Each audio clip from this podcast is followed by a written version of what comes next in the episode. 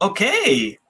Hello again, everybody. So we're back. We've been on a little hiatus. Uh, you know, it's been the holidays, and now we're we're going to be back and talk about sort of, uh, I guess you could say, one of the the the sort of classic COVID related films, the pandemic films. list, yeah.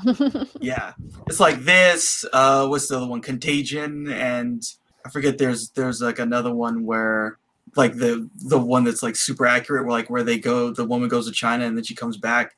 She's got the virus. Yeah. Well. Oh, so yeah. So Contagion was the one. Outbreak is the one from the '90s. Mhm. Yeah, Contagion is the one from the 2000 that's like dead on, dead on what happened basically because it's a bat to a pig to a person. You know, they they like predicted the future. Uh, Ugh. yeah, this is a little different future. So this uh, film is about Will Smith and a dog uh, in a post-apocalyptic New York. Um, yeah. So what's really to me interesting about this? This film is like Will Smith at the peak of his powers, right? Because this is a massive blockbuster film. I mean, this thing had a huge budget. They spent millions. Like, there's one shot in this that's like five million dollars, um, and they shut down massive parts of New York to shoot what they shot in this movie. Um, and it's just Will Smith, and the, this is this is the peak of him. It's it's a hundred hundred fifty million dollar movie that's just Will Smith, and it worked. Mhm. I mean, wow, right? Oh, and a works on- dog too. oh yeah, the dog definitely helps sell it, but it's like it's it works on like uh an action movie thriller sort of way, and then on just like a human way, emotional. You know, it's it has a lot of things going for it, and I feel like sometimes movies when there's just one person and not an ensemble, it can be. I feel like audiences think it might be kind of boring because you're only staring at the same person for an hour and a half. Um, but I think it gives. I think it's probably a, lot, a really exciting venture for a actor to perform because you you're not performing on with anybody else. You have to give it your all, and I thought he did a really good job. Yeah, he he really like there's a lot in his shoulders, right? If you just think about this movie cuz it's basically a horror movie.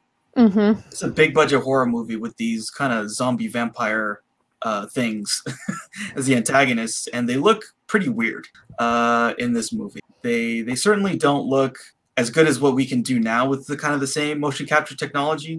Yeah, it didn't age very well, which is unfortunate. But I also heard that putting them in makeup made them look kind of silly too. So they were just kind of working with what would have what would have been best at the time.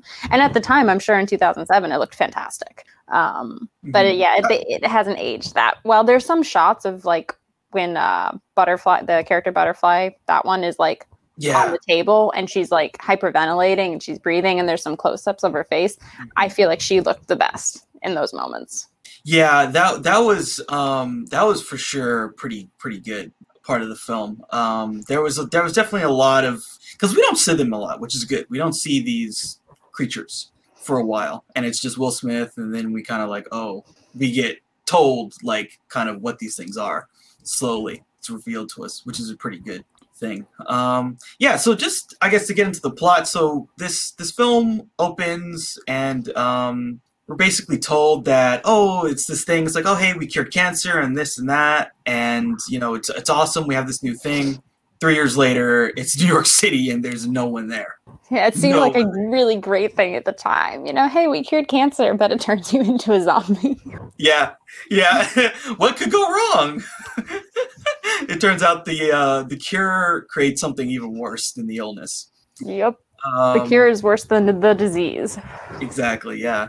Well, it's funny too. So I, I saw these things. It was uh, they had these pictures of Times Square for New Year's this year in 2020 to 2021. Uh, didn't look too different. Uh, Mm, it was there was no one there. There was no one there. no, no. so it's kind of funny in a kind of macabre way that you know.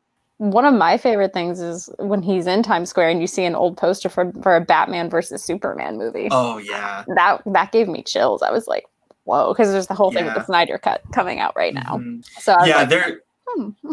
There's some interest. There's a. I saw this thing, and there's another one. There is a poster for Green Lantern. Oh, well I didn't. I didn't catch that one. There are some good Easter eggs in this movie. There's some the, really good the, the Batman the Batman Superman one is like the best. That is such Mhm. a a high level troll where you know people wanted it for forever and this so this movie was supposed to be like 2012, I think. I'm pretty sure, year? yeah. Yeah. Yeah, and we didn't get that for another four years. Still didn't get it. Still didn't get it. Yeah, yeah. So there, yeah, there's some really fun stuff in this one. Um, yeah. So it's New York is deserted. We see this car driving through the city, and it's Will Smith, and so it's Will Smith hunting deer in a like what was he? he's in a Mustang Yeah, he's in like a Ford Mustang or something like that. Yeah. Um. So yeah. So then, uh, they're they're they're riding after these these deer. Um. And you know, this kind of basically gives us a sense of what the terrain is like. There's nothing there. There's all these like ab- abandoned tanks and cars, and moss has grown over like the cityscape. It's totally decrepit. Um. And then we see the deer. One of these deer get attacked by a lion Mm. and then the lion which yeah this whole thing was very because like it gets attacked by a lion a lioness because the, the the female lions do all the hunting and then the the dad and some cub come out and they're all basically going to feed on this deer and he decides at that point to not like kill any of the any of the lions he just lets them feed and they leave yeah, Yeah, because they're pretty skinny too. They don't look. I mean, like they're CGI lions, so it's not like yeah what they don't look that great. But again, it's it probably looked good at the time. But um, yeah. Plus, like, was he really going to take on like a like even if a lion's like really hungry and skinny, it's still more powerful than you are. and yeah, it was a good idea for him to just back off and let him have it. Yeah, I feel like this is sort of, you know, it's thematically, it's like, you know, he basically lost his family, so he doesn't want to mess up this lion family. Just let them go. Yeah. Um, but yeah, this is New York City now. Is is in, it's deer and lions and it's it's kind of interesting. I I mean, where how would the lions get? I mean, maybe I guess they jumped out of the zoo or something. Um, I'm I'm assuming eventually, like with society breaking down, maybe they were trying to transport them somewhere else and they got out. You know, it's. Mm. I mean, eventually animals will find a way out if something if they're hungry enough, if they if the opportunity presents itself. Um, yeah, I mean, it, it kind of makes sense that there'd be wild animals roaming around everywhere because also it gives you that sense of nature's taking everything back again too. Yeah, life finds a way, right? Exactly, life finds a way. So, what do you think of these scenes of the the desolate New York? How did they look? Oh, I thought they looked really good. You know, like you can definitely tell when they're on a soundstage and when they're not because they couldn't obviously shut down all of Manhattan. Um, I, I read that um, Will Smith made a public apology to the like the residents of Manhattan, being like, "I'm really sorry we shut your city down and inconvenienced your lives," basically. Um, but no, I thought it looked really cool. Like it was, it was definitely that post society breakdown look that you come to know from movies like this, and it, it looked good. Yeah, I, I I read some of that stuff too. It seemed like New Yorkers were not happy uh, to see him shutting down, like like because they'd shut down a whole street and then shoot on that street. And he said like people were flipping him off or something. yeah, people were flipping him off. They were filming him and flipping him off because it's hey, it's Will Smith, but like I'm fuck you, dude. You're you're ruining my day, basically. yeah, Um, because pe- pe- pe- people in you know studios film in major cities all the time, or they replace it with something that looks similar. Like I know a lot of places film in Toronto because you can make it seem like oh we're in Chicago, we're in New York, we're in Boston, whatever. Um, but they really wanted. It seemed like they really wanted that authentic Manhattan feel to it, and I feel like they definitely got it. they definitely got it. Yeah, yeah. Those those scenes are pretty impressive um, in terms of the scale. mm-hmm. Um, and yeah, like we were talking about, uh, there's the the Batman v Superman logo is in Times Square, which is pretty cool. Oh yeah. Yeah, so like that, but that's a timeline where it's they're about to get it, and then the world ends. yeah i wonder like was it ever actually released like did people ever actually get to see it is there some survivor who's like I never got to see batman versus yeah, superman just, just man, I just really it's gonna be such a great movie, man. It sucked. exactly um, yeah, and so then like his watch goes off, and the sun is going down, so he goes back home. Basically, he lives in this New York townhouse, very nice New York townhouse, by the way. Uh, and then he like takes some detergent and washes down the steps, I guess, to make sure they can't sh- the things can't track him. Yeah, was it vinegar he was using? I Mhm, think it was yeah, vinegar or something like that, something to hide his his scent or, or his trail or something. Yeah, yeah. Um, and then we just basically see him at home with his dog Sam. Uh, and they're like eating dinner together. Eat your vegetables. Yeah, and just Sam won't eat the vegetables. Like, no, I don't want it. I like how the dog like pokes at the food with her paw. Like, yeah, I don't want this. Like, ew. Yeah, But yeah. it's kind of like he's still in dad mode with Sam. I feel like it's very much a because she was a puppy and he lost his daughter and his wife. So this is what he has to care for. And he's Mhm. he he definitely uses dad language. I feel like when they're like make sure you eat your vegetables. Nope, now you got to eat more vegetables tomorrow. And I like that moment in the tub with her when he's giving her a bath, and she just seems so like put off. Yeah, yeah, that was great. All that stuff is great um, with him and the dog. Um, and then, like, so basically, night falls, and um, like everything in this house is steel reinforced. Like, he's got these steel reinforcements on the front door and all the windows. And then he's in the tub with his dog Sam, and uh, you can hear these creatures out outside. Uh, it's pretty, uh, it's pretty scary stuff. yeah, the creature noises were definitely creepy. Like they were. ugh.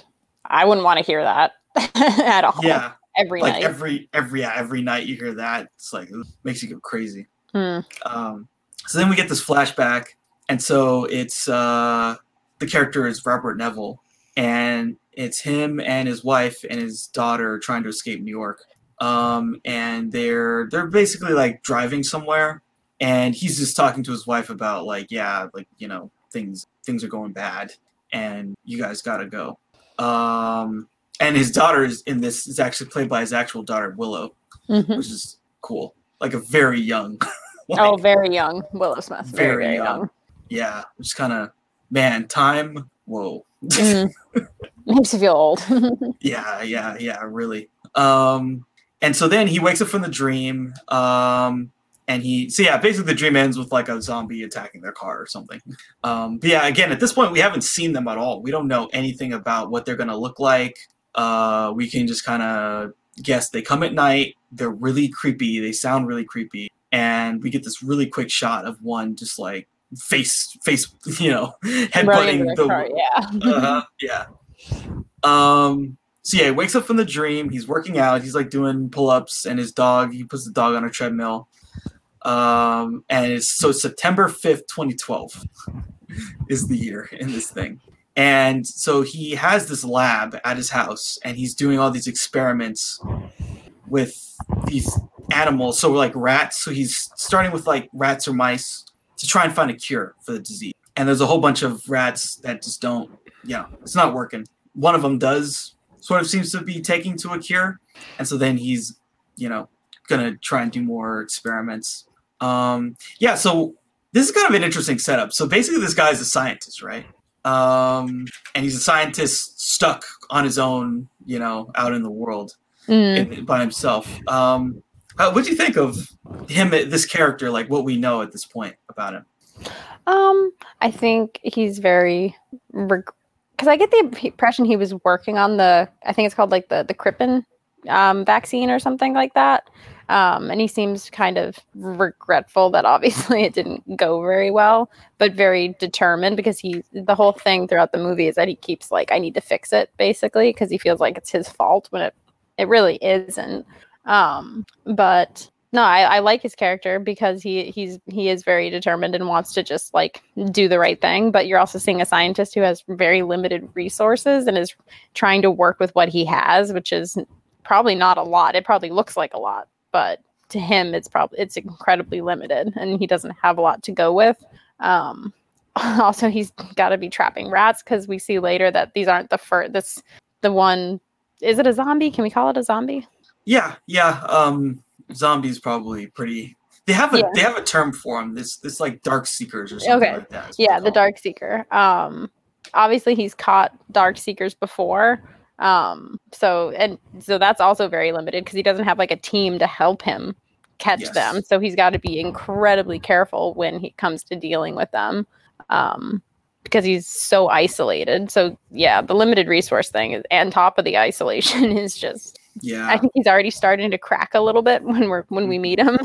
Yeah, he has some coping mechanisms. A lot of it, like you said, like he talks to his dog Sam like she's a person, you know, hmm like like she's uh, his daughter, basically. Exactly. And it seems like he has a very he has a set routine. Yes, a very strict routine that he follows. hmm He has a certain amount of time out outside, and then he spends that, you know, hunting or you know, recreationally or trying to probably find these mice and rats and catch the dark seekers that he can do experiments on. And he includes Sam in his his whole routine as well, except for when he's down in the basement in his lab. Like he makes sure that she doesn't go down there because it's definitely not safe. And plus, he wants to keep it very sanitary, so it makes sense that he doesn't want to her down there.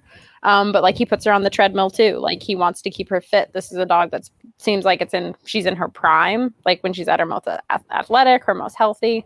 Um, so I like that he tries to keep her just as fit, you know, no fat, no, make sure she's got good muscle tone and everything like that. So I like that he also incorporated her. She's not just like a couch potato dog. Yeah, they're like they're a team. Exactly. They're a team. this- Like one can't function without the other. You know, if something happens to him, something will inherently happen to her. Yeah. So, or vice versa, because they, towards the end, the middle of the movie, we see how much of a team they really are. Yeah. um, okay, so then uh, we see him in his sort of daily life. Uh, he go he's just kind of riding around New York, and then he goes to his video rental store, and he like I'm pretty sure. So he set up these mannequins or whatever, Mm-hmm. uh, as if they're people. so he set up two mannequins like outside of the video rental store, and then he set up a couple of them inside, like a guy at the counter, and then there's this other one, this one with like black hair, and he's like infatuated with her. Yeah, because it's to create like this weird sense of normalcy for him because he calls them by name. He's obviously grown Mm-hmm. Yeah. a little attached in a lot of ways because and you can see that his like whole demeanor changes when he goes to the video store. Like he's actually excited because and he likes interacting with these mannequins. yes. Um, there's just some creepy mannequins though. Those are some. I don't like mannequins. we get already. some really creepy moments with these kids. Like Yeah. one later on, that's like Yeah. Um, really, but yeah, it's and he has a scenario where he thinks a woman is cute, and that's like a normal normal thing. I also think it's good that he's always trying to rent and watch something different, to also to keep his mind occupied, maybe to also cre- create another sense of normalcy. yeah. There was this other um, part too where it seems like he he like he's playing all these broadcasts from different days on television. Mm-hmm. So as if it's the next day. Yep, like uh, Um, like the Today Show or something like that. Yep, yep, yep. Um, and someone even I saw this thing where it was almost like he basically took them right out of, you know, Thirty Rock. like he went to Thirty Rock and took the the hard disk and got the actual recording and just you know he's just like play September fifth, play September sixth. exactly. I mean, I mean, he could too. That's the thing. Like some of the artwork that he has, like he has Van Gogh's Yes. like Starry Night. So like maybe he went to a museum and grabbed some art to save it, not just to make his apartment look pretty, but in some way to preserve it. yeah to preserve it yeah um yeah that's a really good thing that you brought up because yeah his whole apartment's just full of all these basically like like um like items or whatever you know He's got Mhm. all this stuff that's like very culturally important or historically important or something Yeah. um, i mean you know he's a guy who's got all of new york city at his fingertips and he can just take whatever he wants right so Exactly. So, and it makes sense that because he's a scientist and, you know, obviously wants to preserve, you know, important elements of human history. And um yeah, so Yeah, so then we get this other scene where it's him and the the dog are on an aircraft carrier and he's playing golf, or at least practicing his uh his woods, as it were. Um, and then the dog sees a, a deer, and so then they chase after the deer. Uh, and then the dog chases the deer into this dark sort of room or hallway or something. yeah. And he immediately Uh, panics. Like, yeah, he's like, no. don't go in there. So then he has to follow after the dog, um, and we quickly find out that the Dark Seekers are in there. Yeah, it's like a nest. hmm Yeah, because you know, which makes sense, right? Because like they're just gonna, while the sun is out, they're gonna go somewhere that's dark, and then once the sun goes down, they're gonna come out and do their thing. Uh, and this is this is like the first really kind of scary moment of the of the film like really really scary because like it's him he's in this place and then he's he's got this flashlight on his gun and he kind of turns one way and he sees uh just like a dozen two dozen of them standing in a corner just huddled together and yeah so he's like he's like really in in it right to save his dog Yeah, and he can't necessarily always have the light shining, so he has to put his hand like over the flashlight that's attached to his gun. Otherwise, he'll give himself away because they're obviously they're hurt by light, they don't like it, so they're going to not react very well to his presence. Um so yeah, that was that was a very very tense scene. This is also another one of those movies that doesn't really have a musical score. So you it builds the tension because you don't because like musical cues tend to get an audience ready for like a jump scare or something like that. And when he turns the corner and you just see that massive bodies just Mhm. huddled together, it's so creepy. It's so yeah creepy. it's it's super because you're yeah like you said there is no score and so it's just like boom out of the like out of nowhere and you're just like oh it's almost better when there's no score because it definitely does help build that tension. yeah this this does a great job of building the tension um and so then he finds sam his dog and then he's kind of getting her out and then he basically tells her to run or whatever because they just gotta run because he gets Mhm. like attacked by one of the dark seekers. And he's on like the third floor of this building um and he's basically forced to just jump out the window because they start running after him. And there's this great shot where he's running he's running and then you see one kind of come over his shoulder like over his like right shoulder or something.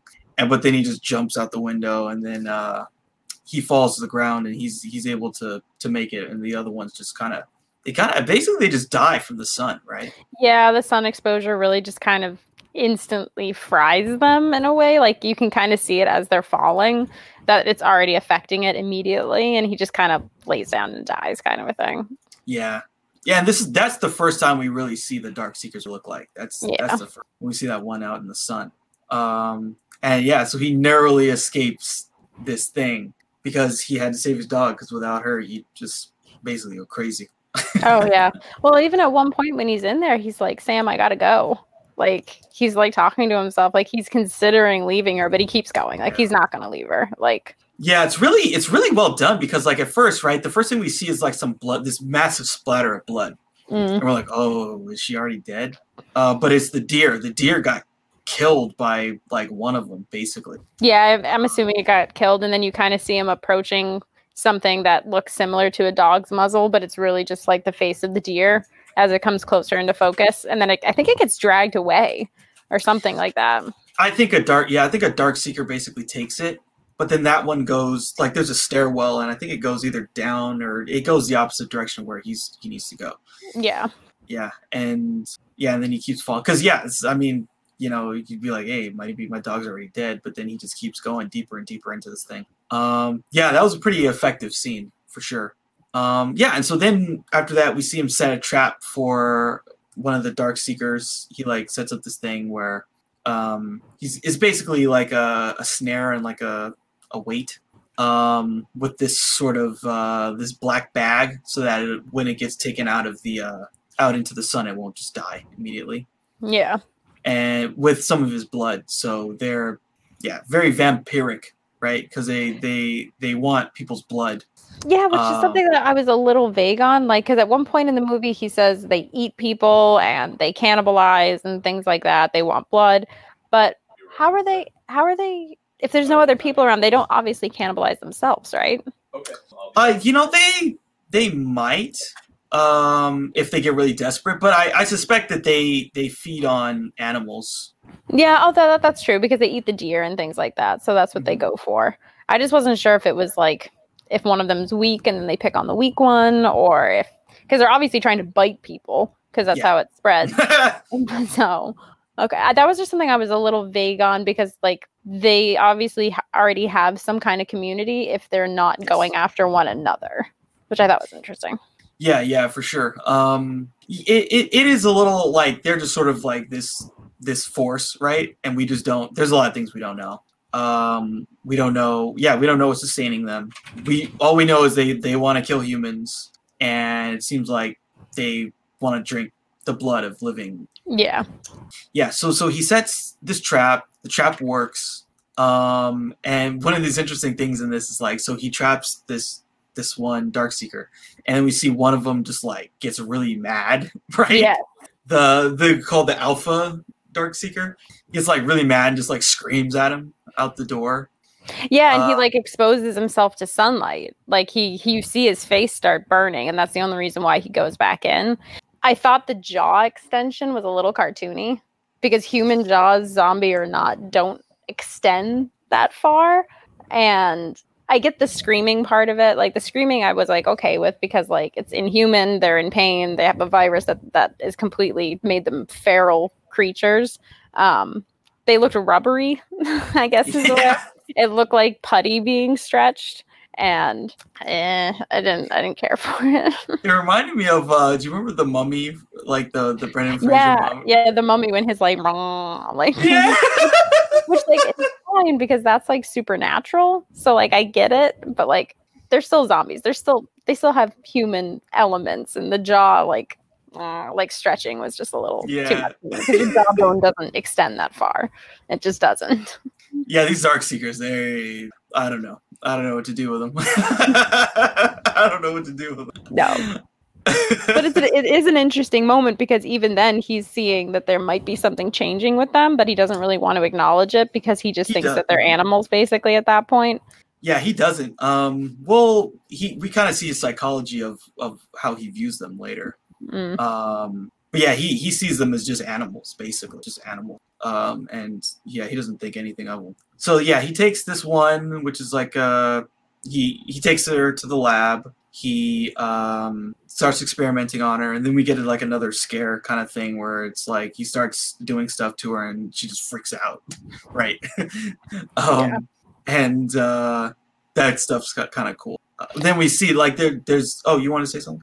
Oh, I was just gonna say it kind of you kind of feel bad for her in a moment. You get you get the sense that he feels sympathy or or pity for her because when he sees the tattoo, because I feel like things like that hum- humanize whatever Yes. she whatever she is now. It wasn't what Mhm. she always was, and it's it's kind of it's a sad moment because she was a person at one point, and Yes. that tattoo meant something to her, whatever it was. And um, the theme of butterflies like continuously Mhm. pops up. Like Sam like sees one at one point. Um, His daughter draws one, um, and the tattoo itself is Mhm. pretty significant. Yeah, yeah, and yeah, he says that basically she's like an eighteen-year-old woman at this point. Um, yeah, and so, so the, this is a very young person who, like, right, who just like had, you know, your whole life ahead of you, and then you turn into a dark-seeking zombie thing. Yeah, it's in that moment where he's probably wondering like, who was she and did she have plans? Did she have a future? Was she in college? Was she a dropout? Was she a drug addict? It doesn't really matter. It just it our brains start wondering things like that. And I think in that moment he does have like a, a, a pang of sympathy for her. Yeah, and then you see like we get this sort of shot of his. uh He wears this lab coat, and it says Lieutenant Colonel Robert Neville Virology. So that's so yeah, he was like right. He was a he was he was a big deal. oh yeah, like he he he was top brass. Like and virology is the study of viruses, right? That's right. Yeah. Yeah. Um yeah. it's kind of yeah, it's just just watching this again like cuz there are people like that, right? Mm, In the world today and that's that's what they're doing, right? They're trying to figure out like they were just trying to figure out how to create a vaccine for this for COVID. Um it, it's yeah, it's, there was a task force. Is a task force? We don't know. Are they even trying at this point? Um, so one of the things too that we get from this scene is so basically, um, he he is immune from the disease. He has immunity, complete immunity. Uh, and then he says that animals are immune to to the airborne virus. So so this this thing is crazy. So basically, there's an airborne virus, and then there's also like the zombie part of the virus. So if the zombie bites you, you get like that's That's it. that's a double whammy. So is he immune to the airborne one? He's immune to both, I believe. He's immune to both. Okay. Mhm. Yeah, because the lions aren't affected by it, and Sam isn't affected by the airborne one, but she's still they can still be affected if they get bit. Yeah. So if if they if they if they attacked the lion and bit it, it would turn into uh zombie, dark seeker, or whatever. Now that would be Um, scary. That would be, that would be horrific. yeah. Super Yeah. vampire lion going after yeah, you. yeah, Thank you. vampire lion. Yeah, yeah. So yeah, he's totally immune. Um, but you know, Sam the dog is not. So again, which is why he kind of keeps her out of the lab. Um, so then we get um another flashback. So this is the shot that was like five million dollars. It's them. They're in front of like I think it's the Brooklyn Brooklyn Bridge Mhm. and they're he's about to send his wife off to his wife and his kid off to um, get on this helicopter to get the hell out of New York because it's it's New York's over. Yeah. New York is over. Like that's that's the only way to put it, basically. Um, and so you know, there's this whole thing where his him it's him and his you know his daughter, him and his daughter get through, but the wife they're like, no, they scan her. Oh, Yeah, God. I mean, like, like all this stuff is like so crazy because like this is a real thing, right? The scanning people and stuff, like that is that is a real thing. Like that could really happen to somebody. contact tracing, dude. Yeah, they they're talking about it now. and then there was this great scene where like there's this woman and she's like, "Oh, take my kid, take my kid," and she's bleed. Her face is bleeding. She's bleeding out of her eyes. Yeah, her she's like really pale. She looks sickly. She's yeah, she's bleeding out of her eyes, and it's just it's really horrible. And he like that's when he really throws his like weight around with like uh, this is who I am, and you're going to scan her again, Yeah, and it's fine. But that was a very very tense moment. yeah. He's like, "I'm Lieutenant Colonel Robert Neville. You scan her again." Yeah, then and that's like that's when that herd mentality or that mass hysteria will really, really kick in. All it takes is one person to start screaming and raising their voice, and everybody freaks out. Yeah, and and as we saw in, with COVID, like you know, New York City was like basically one of the worst hit places. Mm-hmm. Um, yeah, I mean, shit's real. Like you, it really gets bad. Well, you remember? I don't know if you saw it, but there was that video of when the the Red Cross boat like finally got to New York, and it was like it's crazy that it was like they were waiting for a Red Cross boat. You know what I mean? Like it's so Yeah, insane that that is that is something that happened. Like it's it's Yeah. crazy. yeah, we have to we have to take uh people and put them on a boat because you don't have enough capacity, Ugh, which is crazy, crazy. it's crazy. It's, it's so horrible. Yeah, yeah, um, yeah. It's kind of crazy, like how how kind of close to reality these things are, and you just think, oh, haha, whatever, right? It's just like a movie. Yeah. like I, I'm sure when I saw this when it came out, I was like, sure, sure, there'll be people freaking out. Sure, there'll be planes flying and all this. It's like, no, yeah, that's there will be the military. There will be total chaos. There will be panic, hysteria. It's yeah, Yeah, because it's sad. Like you can't count on people in a group or in a crowd. You can't. Like Yeah, uh, all it takes is one person. That's all it takes. people hoarding toilet paper, Yeah, people were literally hoarding toilet paper. Like, literally hoarding toilet paper. It's almost kind of sad, right? Because like when you think about that, oh, it's so depressing. Like, it's super depressing. like there were women beating each other up in Walmart. They were knocking old ladies down. They were just calling ahead and buying out all of the stock so nobody else could. Like, it's it's almost makes you realize it's even worse because this is you know something like this where I mean people are just gonna kill each other, right? Yeah. Yeah. well, people I mean, were buying just- ammunition, Mhm, buying guns. Like, mhm. didn't gun sales like go through the roof or something like that? I'm sure they did. Like- but the scare, you know, the honestly, and I, I, um, I saw, I forget where I saw this, but like the crazy thing about America is the problem. So there, there's, there's these mass people buy a lot of guns, right? The thing that really happens is people they run out of ammunition. There have Mm. been multiple times where they ran out of ammo, just ran out, didn't have enough. That's That's what you have to stock up on. yeah that's what people say it's it's crazy um yeah so so yeah it's pandemonium um but he's able to get his family into the helicopter uh and then his daughter gives him Oh my god. When she's like, Sam will protect you, I was like, I'm gonna this Yeah. is it. That was the first um waterworks moment for me is when she's like, Sam will protect you, and she's just this little puppy. And this little puppy yeah and if that, I get a little that- choked up, I, it, it will ha- it most likely will happen. I'll probably get choked up. yeah well when we talk about the scene we'll Yeah. God damn it.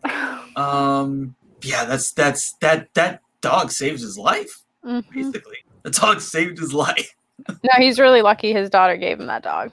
He really absolutely absolutely like it's just yeah that's a really well done part of the film um Yeah, and then we see like these these planes shoot missiles into the Brooklyn Bridge. It's like Yeah, it's like bad time to do that, guy. like helicopters are still taking off. You couldn't have waited until they gave you the all clear that all the choppers were clear, and it's like, no, we're just gonna blow up the Brooklyn Bridge so gonna nobody can get out. It's like the Dark Knight Rises or some shit. Well, literally, like we had a superhero trying to stop people from blowing up a bridge, and now it's just just do it.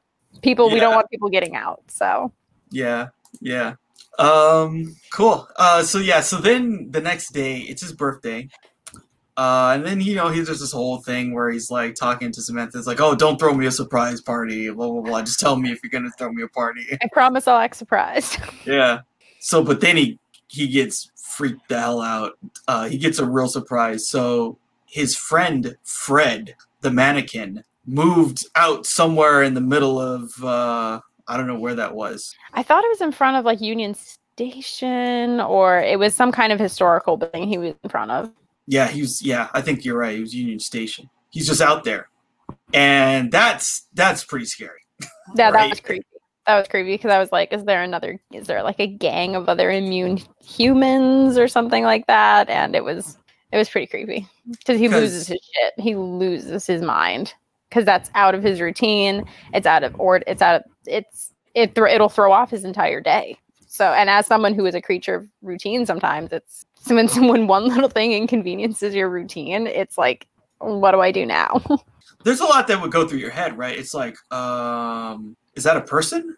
mm-hmm. Is did someone move that thing? Like what? What am I crazy? Right? Like screwing with him. Like he knows there's Yeah. nobody else there except the Dark Seekers, and he couldn't Yeah. possibly be them. Yeah, um, yeah, because you would you would think like I, I would I, if it was me, I would think I've I've gone insane. This is it. This is that point where it breaks. You know, exactly. um, because yeah, a human can only take so much isolation. Right. Exactly. And like again, it it it cripples his routine and he you can even tell like did he move it? Did he did maybe he Did do you it and, and he's just forgetting because it's all part of the scenario. Maybe he's changing his scenario to be new. Um Because he he moved them in the first place. It's not like it's not He- like they were just there before. He he took them from some department store and put them in front of this thing so that he could like talk to them and feel like it was a normal life for him. Exactly. Yeah, but this this yeah, this totally freaks him out. So then he like he's like he's like Fred, are you real? Are you what's going on? And then he just shoots him and he just starts shooting up in the air. Uh, and then he sort of inspects it further and he there's like a little puddle. Um, and then he steps in the puddle and it's a snare. He gets trapped in a snare. Yep. Um, and so he gets ensnared in this thing and he's hanging up there until who knows how long. Yeah, he just he gets his head hit on the on the concrete. Um and yeah, he's like in a bad, bad situation. Like this Oh, is yeah. really bad. Well, also the the mannequin being moved, not only does it throw off his routine, but it it also inadvertently makes him lose his um his focus because Yes. he gets careless and maybe he because he almost hesitates. He almost doesn't step in the puddle because Yeah. what would be in there? You know, like he has no reason to think that there would be something in there. But it does definitely make him lose his focus a little bit. Yeah, yeah, it totally it, it was, you know, again, like it's a, it's an intelligent thing that's doing this. Exactly. Something was watching him. Something knows he interacts mm-hmm. with this thing, and something has seen him do something similar with a snare before. And what else has done that? Yeah. Yeah, there's this really interesting moment uh in this scene where like the the mannequin does move. it does. Yeah, it does. It moves. It's like it's like that. It's like very slight. But uh, there's a shot. it, it, yeah, there's a shot where it moves. It's like really, but it does move. It does move. Oh, that's creepy. Yeah, yeah. It's really, really creepy. I know I'm Um, shrouded in darkness right now, but my face is really freaking. I'm like, ah. Yeah, yeah, yeah. Um. So that that that that was really well done. This whole thing with Fred. Fred. Mhm.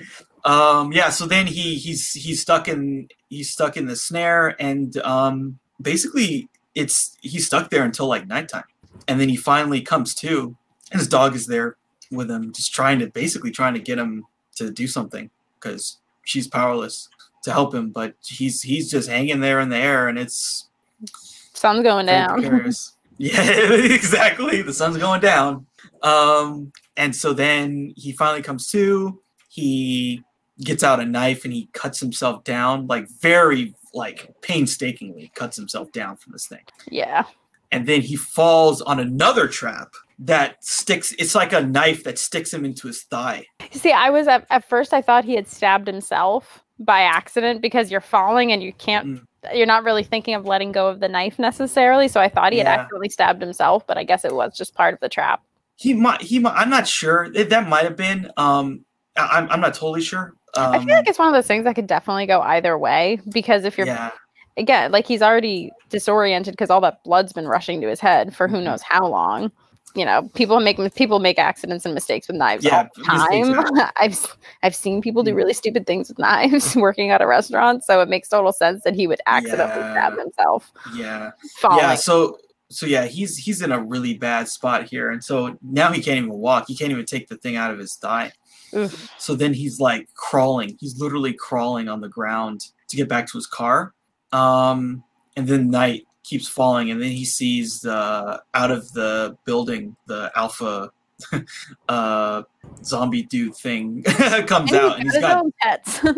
he's got two freaking dogs. Um, yeah, and then he unleashes the dogs on them, and yeah, so then there's this massive fight between you know his dog and the other two dogs.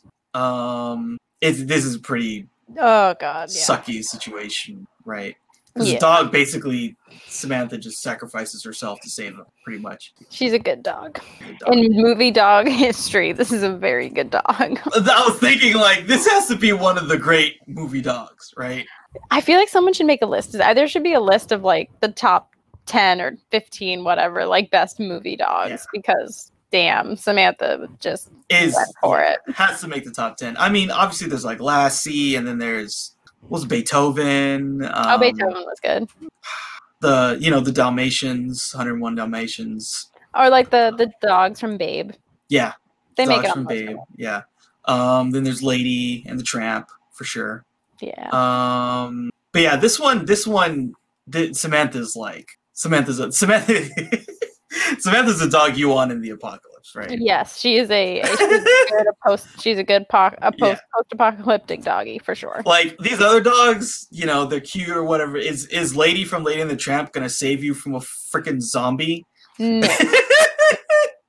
well, she might bark at him, but like she's not gonna save you. She's not gonna No. save you. No. well, Um, plus, like you know, Sam is a is a German Shepherd. They're known for their for their protectiveness. You know, it's not a, a coincidence that she's a German Shepherd. I feel like I feel like that was a very wise, smart choice for that breed.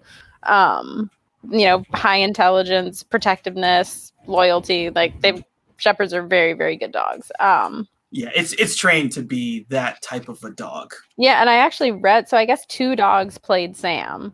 And one of them was taken from a shelter like weeks before filming began. That's And crazy, right? she like nailed all of her training and everything like that and that's she was the that's the dog they primarily used because she was just so responsive and wanted to do what she was being told to do basically um so yeah i also read that will smith really wanted to adopt her and the trainer said no which i can't imagine saying no to will smith you know if he's offering to like adopt a dog from me like Yeah. that's crazy Well, the dog is probably, to be honest, pretty valuable. Mm. I think that's a part of it, right? Like a dog that will do what you want.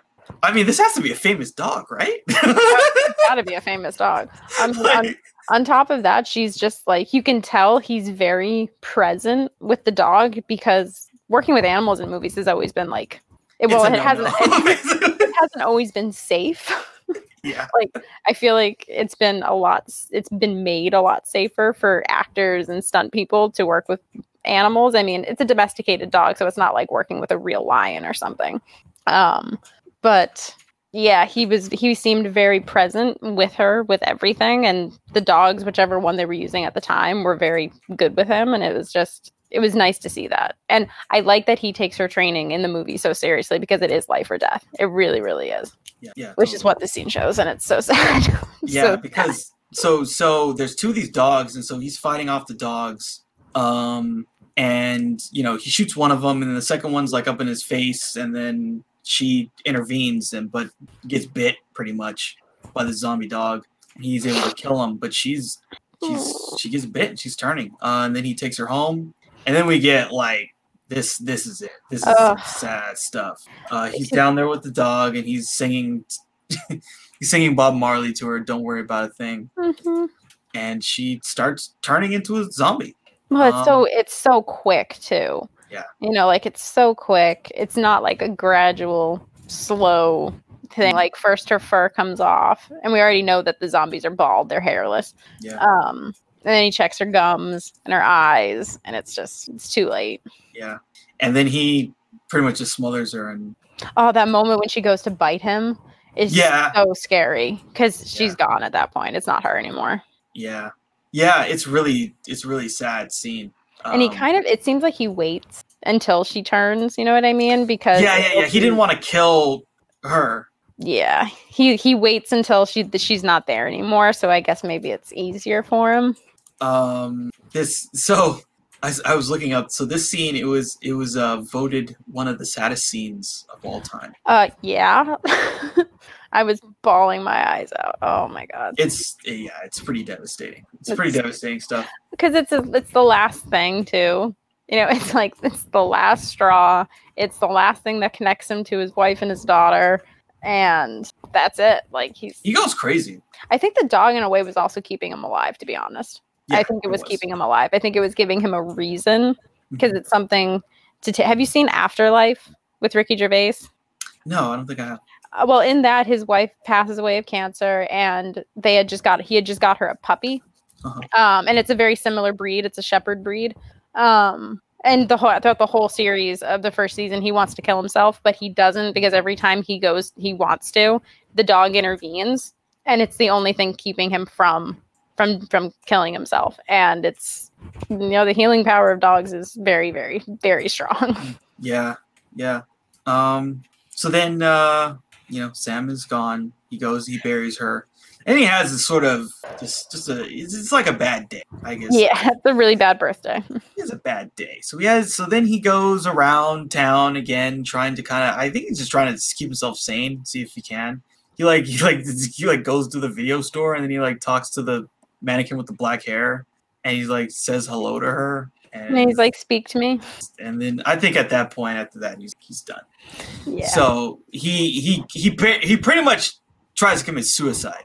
Yeah, he has nothing that. left. He hasn't. There's no point anymore. Su- suicide by and this is again like you know this was this was like the plan of the the dark seeker Yep, lure him out. well also make him go crazy you yeah, know? kill the kill the either kill him or kill the dog throw him off tell him you know be like i you know i know i know how i can get to you. And he you know robert then does that. He does this whole thing where he he stays out at night. He's in his car. He like makes a uh he basically creates a trap for the dark seekers like where they think it's him and they attack it but then it's not him. And so then he uh he like runs them over with his car these are very resilient zombies too. These are very are. resilient. They just bounce. You know what I mean? they do yeah it's, it's like boing and then they're like uh, like attacking him in the next second they really are made of rubber. Look, point. yeah and so then he they're like on a pier or something and he runs a bunch of them over they bounce off and then like they just go to town on him in the car they like one of them jumps on a lamppost and then jumps down onto him um and he's got a gun and he's shooting at him but it's you know there's too many there's like Yeah. dozens of them. Uh and then the car flips over and uh the alpha was like about to kill him and then something saves him. Someone saves him and then she's like oh where where where do you live? What are you doing? Blah blah, blah. and he gives the address. And then he uh yeah there's like another flashback. I think in this flashback actually this is the one where the the brooklyn bridge gets blown up uh not the last one. Yeah, um, but yeah, regardless, the they they get on the helicopter. helicopter goes away. Bridge blows up. He gets the dog. You know. yeah. He um, sees like a bunch of people jumping onto another helicopter, and like it forces it to like start spinning. it's yeah, total Pandemonium. believable chaos, right? yes. Like considering what we know about how the world how the world ends, basically, right? With a bang, not a whimper. yeah, yeah, and no toilet paper. And no toilet paper could be found, you know, like it's really crazy. Yeah. people Yeah. were really concerned about having the shits for some reason. you know. That is that is like the weirdest thing, right? I mean, it makes sense kind that yeah, it's so kind of lost on me when the toilet paper thing started. yeah, you know, it, it's really honestly people just panic, right? Yeah, That's really- why that's all you can say. Like canned goods are more important. Like I mean, yeah, having toilet paper is good, but food, water, like it just know. shows you like like the human psychology, like there's nothing rational there. Well, no, because like, point. oh, those people think they need a lot of toilet paper. I think I need. That means I must need a lot of toilet paper. They must know something I don't. Yeah, yeah, because you know what it is, right? Like, so one person saw someone take like 15 of them, right? And then they're like, "Well, I got to get 16." and Exactly. that's and that's it. Then it's over because then now there's a shortage, and so then you go into that. There's a name for it. Um, I forget exactly what it is, but it's a mentality of when when you see there's a pot of something and people are just grabbing. When you see that, people just grab. You know what I'm saying? Mhm. um people don't eat so like yeah they've, they've done these experiments like in basically game theory kind of stuff um and the yeah so they they have they have this there's if there's like a bowl let's say that there's four people and there's a bowl with four dollars if you just say if you just say go whoever gets the most whoever goes for it gets the most people just grab right. Mhm. you they they showed that the way to get people out of that you have to create an incentive that allows people to want to cooperate Mm. so it's like if everyone takes so let's say there's a bowl there's four people there's four $20 bills if you have no rules people are just going to grab as many as they can but if you create a rule where it's like okay if everyone takes one everyone gets an extra $10 then they'll be rational And then they'll be rational when you Yeah. create rules. It's like rules work or something like that. Yeah, yeah, exactly. Um, so yeah, I think that's why the toilet paper thing happened. There were no rules, and people just freaked out, and then people just like, I want to grab as much as I can out of the bowl. Well, I should give it also like because they were telling us not to leave our homes too, like unless you have to for work or something like that. So the chances of go- going to the grocery store were going to be very limited. So that I I do understand that part of it, but it was like again, like But no one needs to take like twenty things of toilet paper, right? no, like how much are you using? Like Jesus, Big because again, it's it's not even about having it to use it. It's just that Having it. that exactly. It's that mentality. It's the mentality of like I gotta grab as much as I can because I'm Mhm. selfish. So yeah. Um. So yeah. So then Robert wakes up the next day, and so he. uh This is a really interesting scene where like he sees Anna. It's Anna and Ethan. Um. But then he like when he first looks into the kitchen, he sees his family Hmm. for like a second. He sees them, and then he's like, "Wait, what?" He does a double take, and he sees sees other people. Um, and then they kind of, you know, it's a little uneasy, right? Because he's he's just had one of those crazy moments, you know. it's a little tense. Yeah, it's because she's Anna's like, "Can I trust this guy? Is he is he crazy?" Yeah, is he going to turn on us? Like, By the way, the the actress who plays Anna, um, what's her name, Alice Braga, uh, one of one of the great actors. I was of. uh She was. I don't know if you've ever seen the movie um, City of God.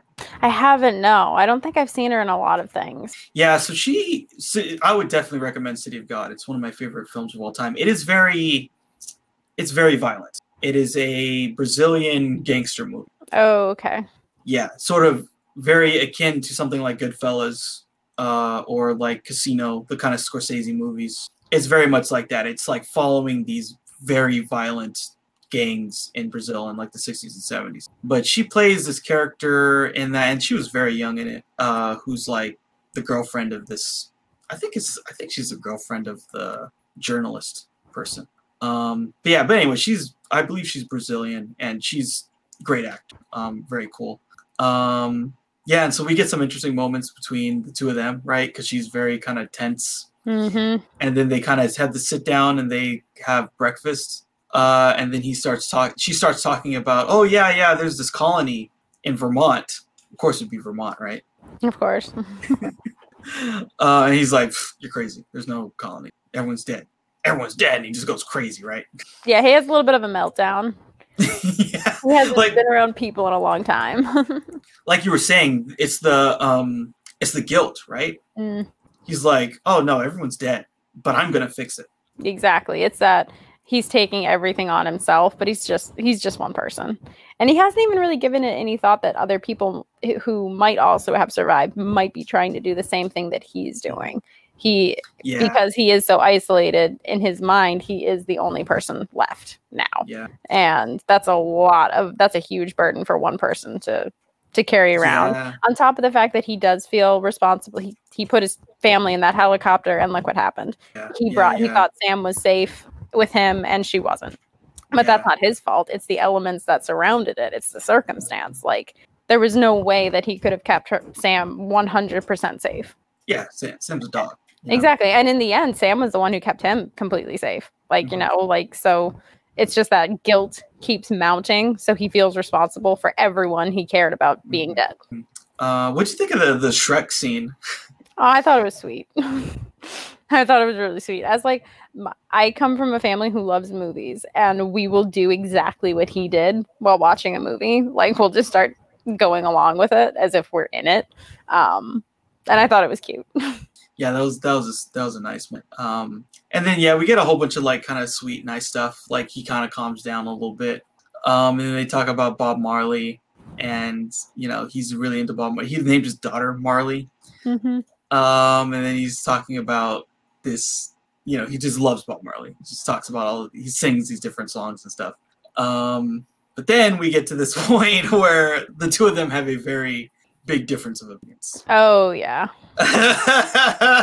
this will be fun to talk about. So Anna says, "Oh well, God told me to find you." At that Um, point in the movie, I thought she was going to be crazy. I thought she was going to be like a, a genuine, like crazy person who's just like, like, a Jesus her- freak kind of. Exactly. Like, uh, of, like like culty kind of shit. Yeah, But she's not. She's just a woman who has a faith, you know, and that's what she's been clinging to. He's been clinging to science to try and save everyone, and she's been clinging to her faith because that's all she really has. yeah, yeah, yeah. Um, and one other thing that I kind of forgot to mention. So like we at the beginning we see him. He part of his daily routine is he he sends out this signal, this message. Hey, I'm Robert Neville. I'm here. Uh, meet me at this place at this time. Um, and Anna even says, "Oh yeah, we're at the pier or whatever, and we stayed. We're there like all day, but you never came because he was on the suicide pact, Mm-hmm. basically." Um, and then yeah, this is a really interesting conversation because he's like, "No, you didn't come because of God. I, I sent I sent a signal, and then you heard that." Exactly. She's like, oh, but God had me turn on the radio that day or something. It's like, Yeah, yeah. And and he, and she's like, "No, there is a colony." He's like, "How do you know there's a colony?" I just know. I just know. She's going on faith. Oh, He yeah. needs proof. And again, that shows the the very stark difference is that she's just going on faith. Yeah. Let me see if I can pull up. He has this great. He says Mm-hmm. this thing. The next thing he says is just like, It's brutal. It's so dev yeah, it's so devastating. And it's so but also it's right. It's from like a scientific. it's true. It's it's it's facts and it's cold and it's mean and it's it's hard and it's a big pill to swallow. Yeah. Where? Let me see if I can find it. Oh yeah. Let me tell you about God's plan. There were seven billion people on Earth when the infection hit. KV had a ninety percent kill rate. That's five uh, point four billion people dead. They crashed and bled out, dead. Less than one percent immunity. That left twelve million healthy people like you and me and Eve. The other five hundred and eighty-eight million turned into dark seekers, and then they got hungry and they killed and fed on everybody. Everybody, every single person that you or I has ever known is dead. Dead. There is no God. Well, also it adds that survivor guilt too. Like I'm immune. Why am I immune? You know what I mean? exactly. Like, Yeah. there's so much guilt, you know, like why were we immune to this and everybody else we care about isn't? I think he really sold this moment very well Mm. because there's a lot built up in it's all his insecurities, basically. And maybe he can't fix it because against those numbers, can he really do it by himself? You know what I mean? Like that's what he has in the back of his mind every time he tries a new um, serum or a new vaccine. Yeah. These he has all of these numbers that are against him. He has the the Yeah. math is literally telling him no. Yeah, I thought this I thought this um this this scene definitely worked. Um Yeah, and it hurts her. It hurts her bad. but it's it's again facts and science are mean and cruel sometimes, but only because it's true, but not because they they want to be. And totally. And you do know that he is kind he is a man of faith because before he put his his family on the helicopter, they pray. They do pray. They pray. they pray. So he he lost. That's also something he lost. He lost his faith, which that's that that hurts, dude. Well, yeah. I mean, when you see your family die, and you know, like the whole world, like like it's you know what's good about this is like he can see the scope of it. Billion, like a billion people. Like, That's a lot of fucking people. that's a lot of people. That's a lot of people. Yep. Whoa. Um. Yeah. So like that's gonna that's gonna change your conception of reality. Oh yeah, for sure. Uh, so then the Dark Seekers tracked them to his house because Anna did, you know, put down the, the Lysol or whatever, the the the vinegar. Um, Um, they also went there at night too. Yeah, so they were able to see. They were able to track them and everything like that. Because again, she's not accustomed to his routine. She's not accustomed to this environment because Dark Seekers might be different from where she came from, as opposed to how they're hiding now. Um, so it's she she Anna kind of fucked up. yeah, she didn't did. mean to. She didn't Yeah. mean to. Yeah, she didn't know. Um, yeah, and so then we get this crazy scene. So like he he's uh, they come for the townhouse. He but he's he's he has a plan. So he had these explosives rigged, and so then he lets them lets them loose and kills a bunch of them. Um, but they're able to you know then break the barriers. And then, then this this scene gets really crazy, right? So then there's like there's dark seekers in the hallway, and he's he's trying to shoot at him. Then another one breaks through the ceiling and is threatening uh, Anna and Ethan, and he has to like fight fight his fight through them. And all Um, those works of art. I was thinking Yeah. about that too. I'm like, oh, that sucks. yeah, they're just gonna destroy everything. Yeah. Um, yeah, what'd you think? Did, did this scene work for you? Because they they're trying to sort of build some suspense. A couple yeah at that point you know it's just overrun you know the termites have been have infested everything you know they're they're in the house there's no way of getting out like it's not like townhouses from what i understand have back doors or anything like that um maybe there's a fire escape but these are like sometimes these are row houses which are like literally like one right like they're all like connected to each other so yeah there's really nowhere for them to go except to try and make some kind of a stand somewhere Yeah, so they make their stand in the lab. They get into the lab, but then the Dark Seekers are even still going into the lab. Oh yeah, they bust Um, down that door like it's in like yeah. a paper. like, oh no, we'll be fine. Boom. Yeah, yeah, and so then we get so this this there's a couple different versions of the ending. Um, so in I, I'm pretty sure the version we both watched. So this one, so they get down there, they see that the Dark Seeker has actually been cured. This this the woman, uh, and so yeah, she's like back to health or whatever. Uh, but then the Dark Seekers don't care at all. They're like busting down, and he's like trying to plead with them, like I I could cure you, I could help you. And it's like, dude, they don't. Well, no, because at this point he's trying to plead to whatever intelligence. Because at one point in the movie he's walking around the city with Anna, and he's going back to where he got caught, and he's like, "This is my snare. This is the same exact technique that I used to trap the Dark Seeker. It can't. It couldn't have known to recreate it. You know, he's try- his Yeah. mind is really struggling with the fact that this thing there is a consciousness, there is an intelligence there, however primitive it might have been or de-evolved. Um, there's something there that figured it out. It's very, it's very primordial. It's very primitive in the sense of primates watching humans and studying them and then copying them. And it did. It copied exactly what it did. He turned it around on them in a more horrifying way, but Mhm. it figured it out. And I think that's when in the lab, when he's trying to plead his case to them, basically, he's trying to break through to that intelligence that's lurking there just below the surface. and he never sees them really as human. Like there's a scene uh, earlier where it's him and Anna were looking at the woman, and Anna calls it her, and he calls them it. Yep. Like, he just doesn't see them as anything, and like He's not human. Dissociated from them, yeah. He's and she kinda- She kind of seems kind of horrified when she sees all the pictures on the wall. like he's killed so And many of them. point- well, at that point, it's almost like a mad scientist moment. You know what I mean? Like, it, there's some elements of a mad scientist there because there's just hundreds of these pictures of these dead dark seekers that he's just been experimenting on, and she still sees them as people. Because I wonder if it's because she was more on the ground level of things. Because she said she worked for the not the Red Cross, but she worked for some kind of organization that was on the ground floor of everything. She was seeing these people deteriorate. You know what I mean? Yeah, He was seeing it under a microscope. Yeah, yeah, he saw. It. Yeah, he's he's definitely like he's disassociated. Yeah, he's killed dozens. Of, Yeah. So there is that moment where she's kind of like, "You're kind of right? crazy."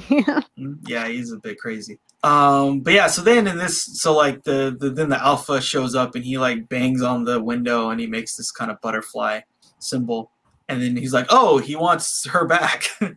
yeah. So oh, this all started after I kidnapped his mate. yes, like, yeah, yeah. Whoops.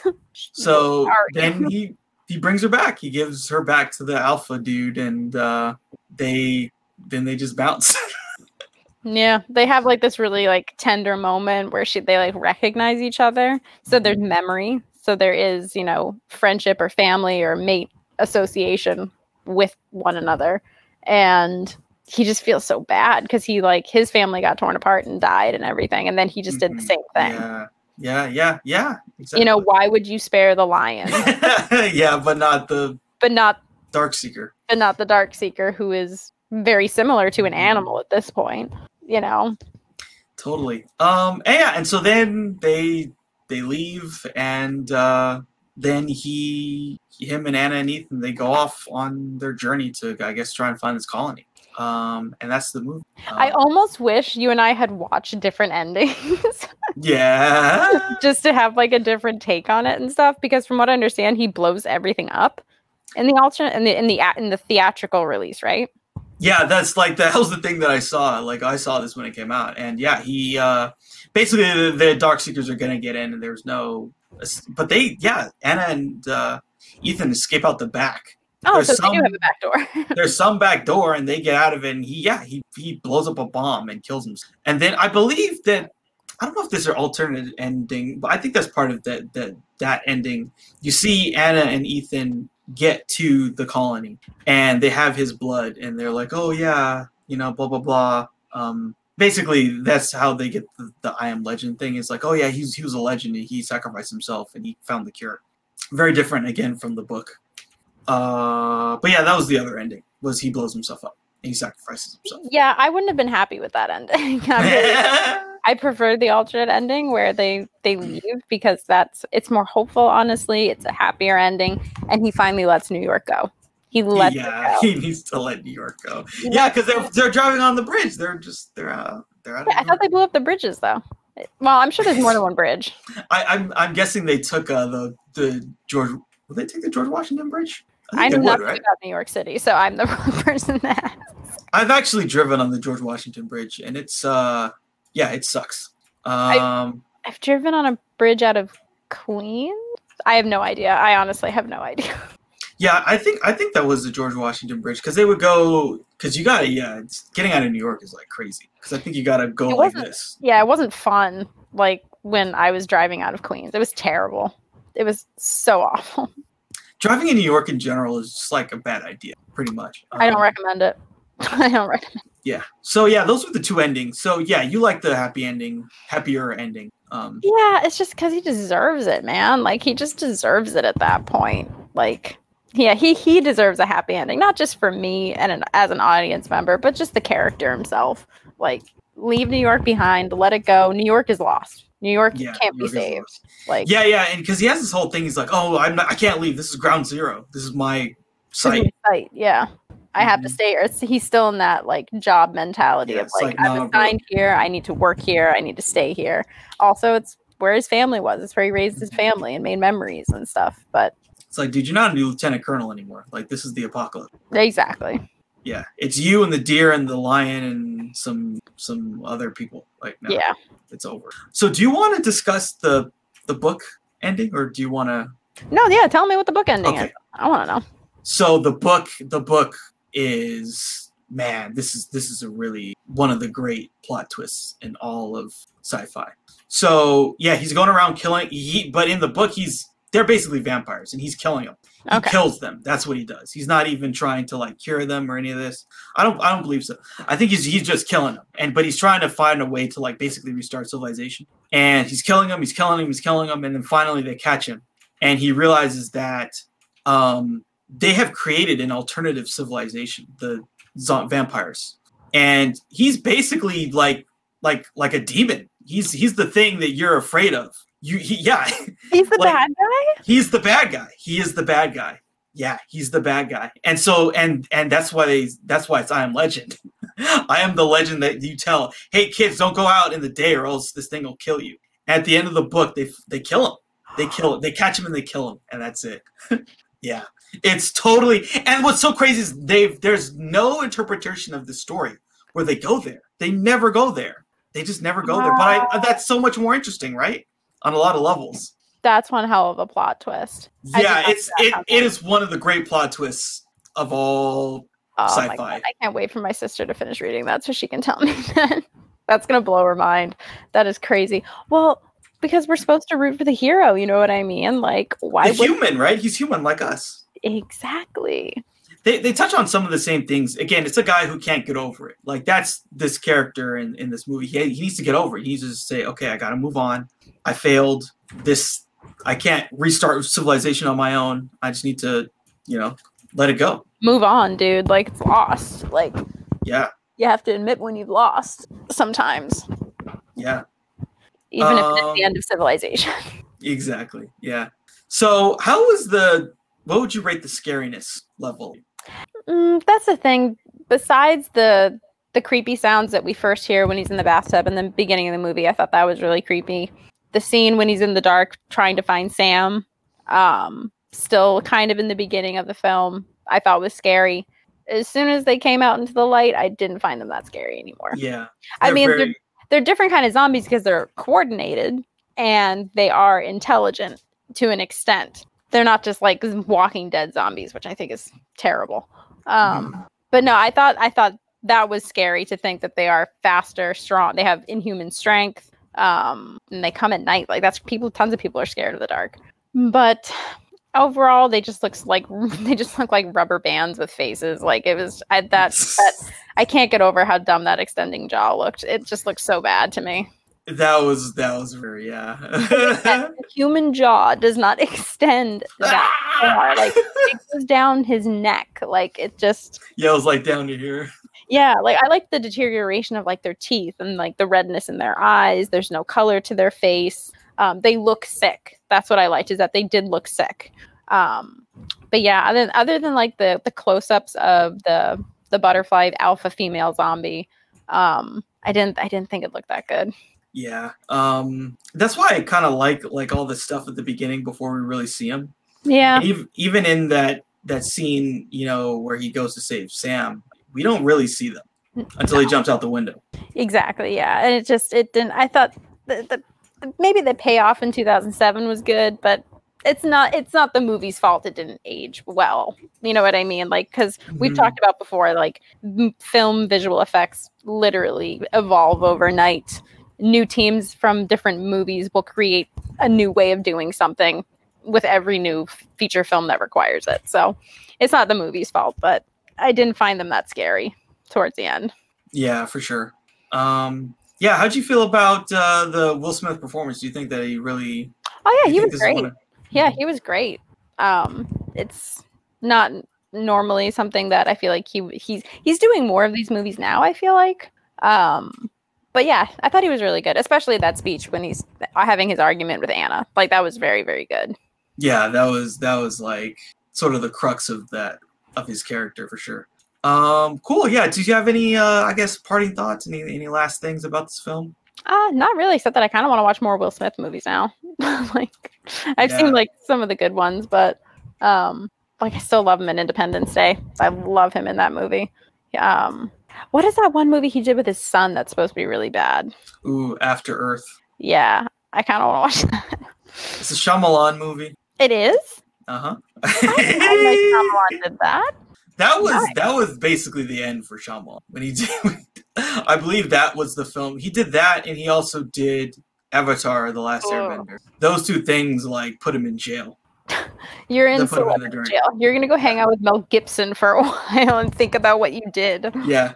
That put him into well, I think it, it was basically three actually. I think I think the one that those two so those two they were like, okay, we're never gonna give you a budget over whatever, fifty million.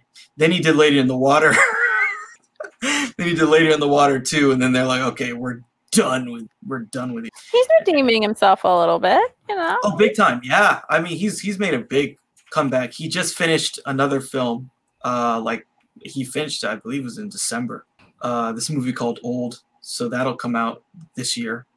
He's got a TV show on uh, Apple, uh, Servant, which I like. I watch it. Uh, I but you know, unfortunately, everyone you have to like. No one has Apple TV. like yeah, no one, no one has. So no one watches it. yeah, I know. I know we don't. Um, yeah. Alexa, turn on the main light. Okay, she's not listening. Oh, Oh, she listened. That that's not even that much better. Um. After Earth, that's that's that's that, that's that's yeah. that- you know, yeah. That's that's definitely a curious watch. Um, because I like watching movies that piss people off. have you seen the movie called? I think it's Focus. Is this movie he did with Margot Robbie? No. Yeah, he plays like I think a con artist or something like that. It's kind of like a Matchstick Men kind of thing. Hmm. Uh, and Margot Robbie, it's it's a it's a it's one of those gang of you know gang of thieves kind of movies. Oh, okay. yeah, those that's an interesting. I feel like a lot of think- heist movies came out in 2020. Oh, what kind of movies? Like heist movies almost. Like Six Underground came out. Um, or maybe not necessarily heist movies, but like group ensemble movies. Um, so there was Six Underground, there was the Old Guard. There I feel like there was a couple Yeah, others. I loved the Old Guard. It was so good. Yeah, that was cool. Yeah, I, I you did a review of it, right? Oh yeah. I mean it's basically Highlander, but Mhm. it's fine because it's still it's still fun. It's yeah, it's Highlander with that cool axe that uh Charlize has. axe. Get rid of the bow and arrow. I'm over it. Give me more axes. Uh, that axe should have been more in that movie. I Oh, think. I she should have. There was It was- there. It was the most underused character in the film. Remember that fight at the church? She should have been killing them with the axe. yeah, but she also looks great with a gun. Like Charlize Theron She can does. go wrong. Like there was even like a I was watching maybe it was like the third or fourth season of Buffy, and there was a Charlize Theron reference where they're just like, I think a girl's just like, oh yeah, Charlize Theron is everything. And I was like, even then, like Charlize Theron was great. Well, she was very big in the '90s. Oh, Uh, she she she blew up like I feel like she blew up immediately. oh yeah, because because like she was in um was it the the Devil's Advocate? She was in that in like '90 was that '95 or something? oh, and from there it was just like, Yeah, yeah, she was huge. Yeah, right? I follow her on Instagram. That's how much I love her. Is that I don't I don't follow a lot of celebrities on Instagram, but I will follow Charlize Theron. Anywhere. Yeah, she's a superstar, right? Um, yeah. Did you like Six Underground? Could you? I I I've never finished that movie. I enjoyed it. It was Okay. very long. It was very very long. But and it's Ryan Reynolds playing himself at this point. You know what I mean? He's basically Deadpool, but not. Um, it was entertaining. It was. It's definitely an entertaining movie, and there's parts of it where you're just like, "Oh my god, that just happened," and then it's really funny at times. Um, but I liked it. Oh, and there was that other one with Chris Hemsworth. Oh, Extraction. Extraction was really good because it had that escape from New York f- feel that I I really love movies like that. Yeah, that was a cool one. I really enjoyed Extraction. I thought that was that that one was probably one of my favorites. Even though it's not really an ensemble, he still has like a team that's trying to get him out. So I kind of count it in that that that field, but um or that genre. But um that one was pretty good. So those are your 2020 favorites. Action movies. Wow, I watched a lot of action movies in 2020. Yeah. Cool. Yeah, I'm trying to think if there's anything else. I don't think so. I really want to see Antlers. I do too. Yeah. Um, that was another casualty, COVID casualty. Mm, unfortunately. Um, there's I you know I, I've I've watched a lot. There's there's a couple things I still want to watch. Uh, some of the indie stuff, you know. Uh, those are the things that I'm trying to get after. But mm. Soul Soul was really good. Um, was that thought the new Pixar one? Yeah, that was that film was really good. I saw Wonder Woman. That was divisive. Yeah, I'm still not sure if Probably the best way to put it. what. mm, I still don't know if I want to see Wonder Woman too. I really liked the first one, besides the ending, which I didn't care for. I didn't Yeah. like the ending. Um, Yeah, no, the ending really kind of like I remember the first time I saw it, I was like, okay, that that CGI villain thing was trash. it's Um, like, wow, just- I'm watching a scene from a computer game. yeah, um, and it kind of it kind of made soured me on the other things that were good about it. But there's a lot of good until they get to that. Oh yeah, there's so much good until they get to that moment with you know David Thewlis CGI head on top of a muscular Dwayne the Rock Johnson body, which is so unbelievably bad. it's just so unnecessary, right? You're telling me Remus Lupin is a bodybuilder all of a sudden? yeah, they they found some Greek dude. they put his head on him. They literally just put his head on another person's body, and I was so unimpressed. I'm like, this is so stupid. You just spent more money. That's all you did. You just spent more money when you could have just hired one person. Like, yeah, exactly. I felt the same way about like the end of Black Panther. It's like, okay, then we get we get this cool stuff, like all this like kind of intelligent, interesting stuff. Oh, and then it's like two computer animation things fighting each other. Yeah, still a good movie. I still like Black Panther, but oh yeah, yeah. It's like the ending just isn't as good as the first. Like the third act just can't can't top the first two. It's, yeah. They they try too hard. What I, one of the things I loved about Wonder Woman was her her vulnerability, her kindness. She's so nice. it's, it's so refreshing because sometimes you see heroines and they have to be really they have to be really hard and they have they're to, overly tough they're overly tough and they can't be vulnerable because girls in action scenarios have to be mm-hmm. stone cold badasses or something like that while wearing leather pants and doing jujitsu. which is what Buffy is. Buffy has an incredibly difficult time being vulnerable, which is part of her own character. But then you have this Wonder Woman character who is totally fine with being vulnerable. She has no issue with it whatsoever.